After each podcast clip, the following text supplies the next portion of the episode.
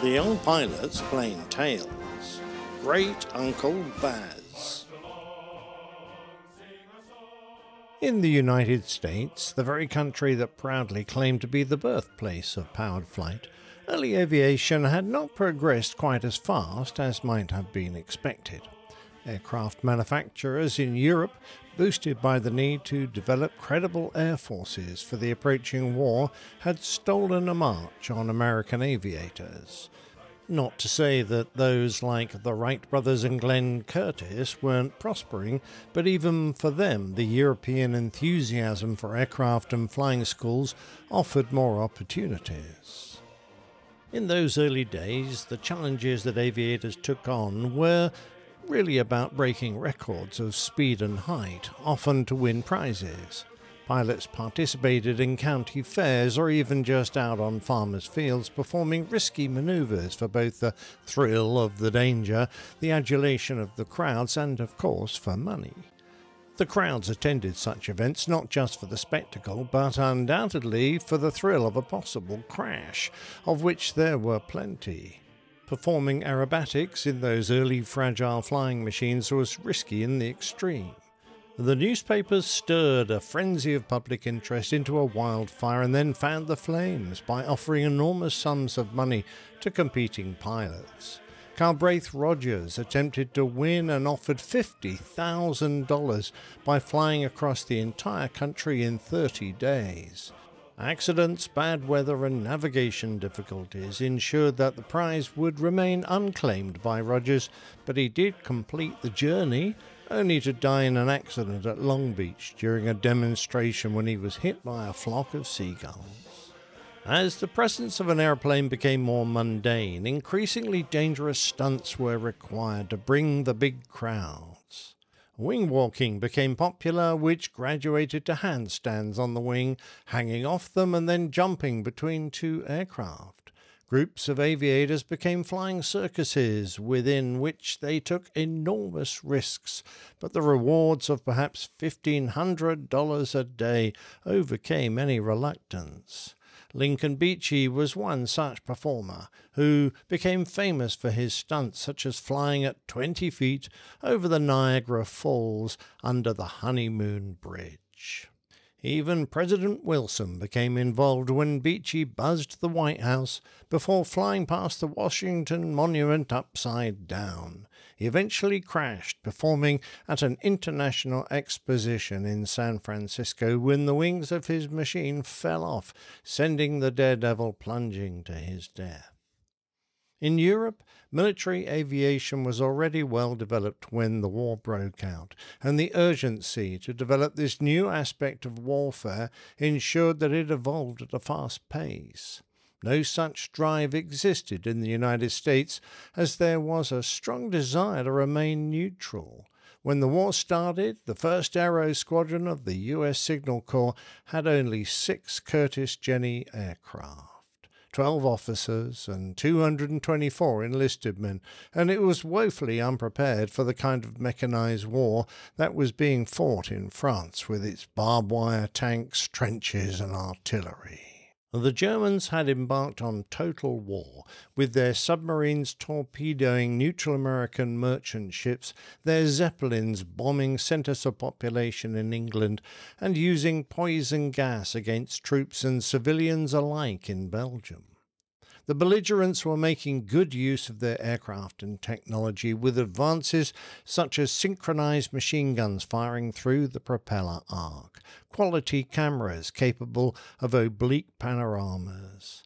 Artillery spotting had developed into a fine art, as had reconnaissance and harassing the enemy with aerial bombardment and strafing. The aircraft that conducted such missions were often vulnerable, but they were now escorted by nimble and well armed scout aircraft that could protect them from enemy attack. In addition, the observers who performed the practical duties required during such missions could protect themselves with rearward firing machine guns. It was into this world that the story of listener Sam Dawson's great uncle comes.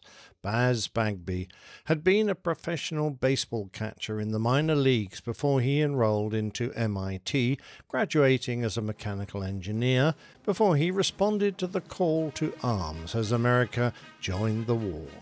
Uh, the World War had started three years earlier, and the United States had remained largely neutral.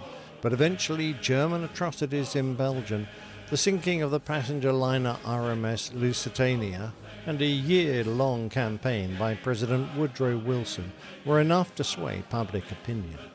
In particular, when British intelligence made public a secret offer by the German Empire to help Mexico regain territory lost during the Mexican American War, the people of the United States finally saw a need to join the Allied forces embattled in France.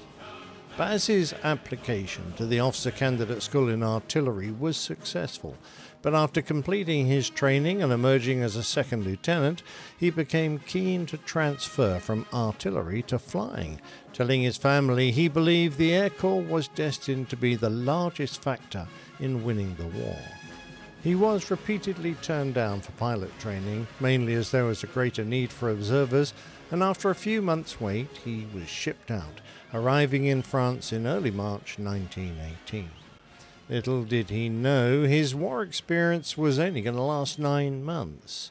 He was well trained by a French unit and became the only American observer on his intake that was sent to a French escadrille, a small squadron. It was when in action he began to really understand the value of the work he was doing as an observer. During the next few months, he flew 111 missions in Spads and Breguets, usually over enemy territory, acting as the aircraft's gunner, bombardier, photographer, and artillery liaison, often under the protection of fighter aircraft, so that his pilot could fly the steady routes he needed to carry out his mapping and reconnaissance duties. Whilst he yearned to become a pilot himself, Baz had realized that his work was essential to the commanders below fighting in the trenches. It wasn't long before one of the primitive aircraft he was flying in suffered an engine failure after takeoff. Without much height, they were forced to land ahead in a wheat field, whereupon their spad turned turtle, and he ended up hanging in his straps upside down, but unhurt. He and his pilot extracted themselves from the aircraft, whereupon his companion said, as he straightened his fine moustache, C'est la guerre, Bagby. Donnez-moi une cigarette. It wasn't until he was transferred to an American unit that Baz received his first commendation for his coolness and devotion to duty, when he brought down an enemy aircraft whilst fighting a formation of eight German machines. He found it odd that the observation duties he performed were deemed less important than the downing of a single aircraft, noting that photos of the Boche back areas were more valuable and saved many lives, but there was no glory attached to it. I've gotten more credit for simply downing a Boche than for all the rest of my work put together, he said. During his time with the 88th Air Squadron, Baz often flew with his friend, Lieutenant Bernie Bernheimer, and it was after overhearing a senior officer complaining that he couldn't get photos of the Meuse River bridges because of bad weather that Baz and Bernie took it upon themselves to accomplish the flight. On the way back, they strafed an airfield, shot up some trucks, some artillery being moved, and a bunch of other vehicles. They were the only aircraft out in such bad weather and caught the sharp end of their commander's tongue. But the chief of the 3rd Air Service remarked, Bernheimer and Bagby are at it again, are they? Good work. And they were both awarded the Distinguished Service Cross, which Baz added to his wartime collection of awards, medals, and commendations, which included the Croix de Guerre. After serving in France for nine months, the armistice was signed and Baz became a member of the occupying forces, playing baseball, flying around, photographing the countryside, and fulfilling his long-time ambition of learning to become a pilot. His logbook tells of wonderful solo flights over Paris and Luxembourg, winging his aircraft around the sky, and of the inevitable rough landings which seemed to be his stock in trade. The joy of flying had infected Baz, and he had decided to remain in the military so long as it was in the air service. Returning home from the war, Baz found America struggling with its difficulties, a few of which were prohibition, race riots, lynchings, and the Great Migration, labor unrest, and the fear of Bolshevism. But Baz wasn't the only returning war hero. Arguably the greatest was Brigadier General Billy Mitchell. During the war, Mitchell had proved himself a master tactician and devoted supporter of air power, and on his return he was determined to advance its cause in any way possible. He had arguably done more to demonstrate the military potential of the aircraft than any other American, for which he would one day be recognized as the father of the United States Air Force but his work was clouded by uncertainty. With the signing of the armistice, the government had cancelled virtually all of its orders for new machines, forcing a number of manufacturers out of business. Enter the Great Transcontinental Air Race, officially named the First Transcontinental Reliability and Endurance Test. With Congressional Air Service budget hearings imminent, Mitchell planned the contest in hopes that such a widely publicized spectacle would boost interest in aviation throughout the United States. It became a headline grabbing spectacle in which military pilots would compete over a distance of 5,402 miles competitors would start either in San Francisco on the west coast or Long Island in the east, and had to complete flights that would take them via at least 20 nominated airfields to the opposite coast and back again. The aircraft competed for various prizes shortest elapsed time, shortest total time, speed, endurance, and handicap, but the press were only interested in one the first to get there. Commanding officers nominated the participating aircrew, and Baz Bagby was one of the lucky ones, along with his friend Lieutenant Colonel John Reynolds. As the aircraft started arriving at their departure points, the dangers of aviation, even in 1919, were being demonstrated. After departing Bingham for Long Island, one aircraft encountered heavy fog near Port Jervis, crashed, and killed the pilot. Another died in an accident at Deposit, but elsewhere, two men survived, crashing in flames, and another pair were pulled alive from the waters of Lake Erie. It was destined to be a grueling race, fraught with mechanical failures, bad weather, over 50 crashes, and a total of nine deaths.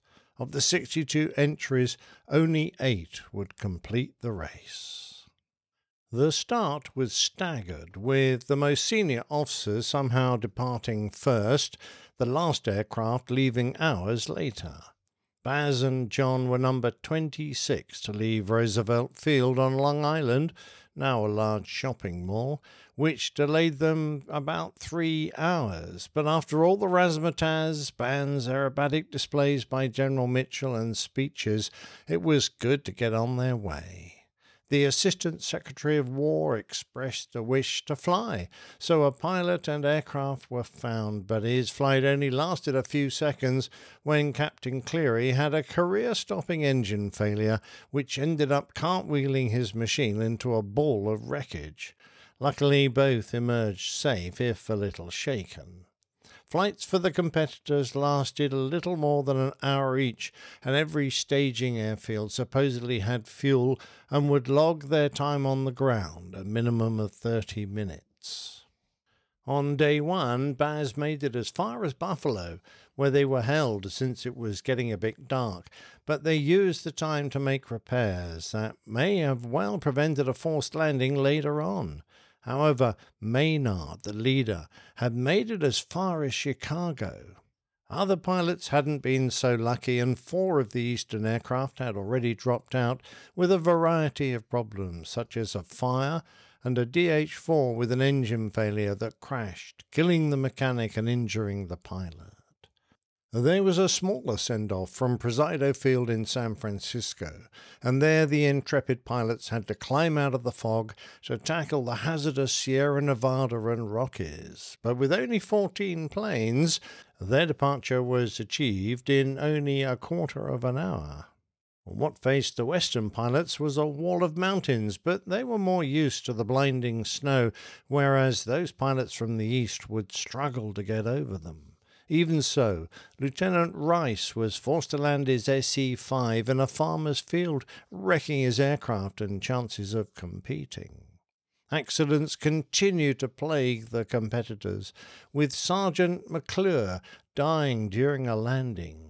It was common for the second occupant of a DH 4 machine to clamber out and sit on the rear fuselage during landing to prevent it from nosing over in the muddy conditions on most fields, a maneuver that often shook the fuel tank free, killing the pilot.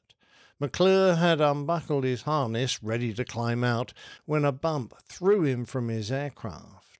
Another co pilot who did this was catapulted from the tail far into the air when the machine tipped over anyway. He was lucky to survive, but accidents resulting from this risky procedure were common. Crossing the vast continent with weather and terrain a major factor, there were more incidents than I could ever recount here, both to our hero Baz and the others who took but eventually the press named Belvin Maynard the winner when he was the first to arrive at his destination, San Francisco, regardless that the others who departed Roosevelt Field after him might have completed the distance at a faster speed. However, the city gave him a hearty welcome and a magnificent luncheon, even though the race was actually only half completed. The first to land at Roosevelt Field was declared to be Major Carl Spaatz, despite the fact that a lower ranking racer landed 20 seconds before him. Most competitors that made it across in either direction were exhausted, and many didn't attempt the return journey, but some brave souls were determined to, including Baz Bagby, who had arrived in San Francisco in ninth place. Those that did set off to complete the double crossing were brave men, since they and their machines were very tired. The route was now pockmarked by wrecked aircraft, and as the death toll rose, the newspapers were criticizing the inadequacy of the air service's equipment. Out of the field entrance, only eight finished the round trip, six from the east, including Baz Bagby, and two from the west. The first man to land in both directions was Belvin Maynard, but the shortest flight time was actually achieved by Second Lieutenant Alexander Pearson in a DH 4 with a total flight time of 48 hours and 14 minutes. There were few tangible rewards, but 10 years after the race, Baz and others received a gold medallion honouring their participation. Had the race achieved its aim for Billy Mitchell's Independent Air Force? Sadly not. And the old guard in the Army and Navy denied the argument, stating that an Air Force acting independently could of its own accord neither win a war at the present time, nor, so far as they could tell, at any time in the future. But that, of course, is not the end of the story, and what happened next might well be the subject of another tale. With thanks to listener Sam Dawson and Betty Goerke, the author of the book about Baz Bagby, A Broken Propeller.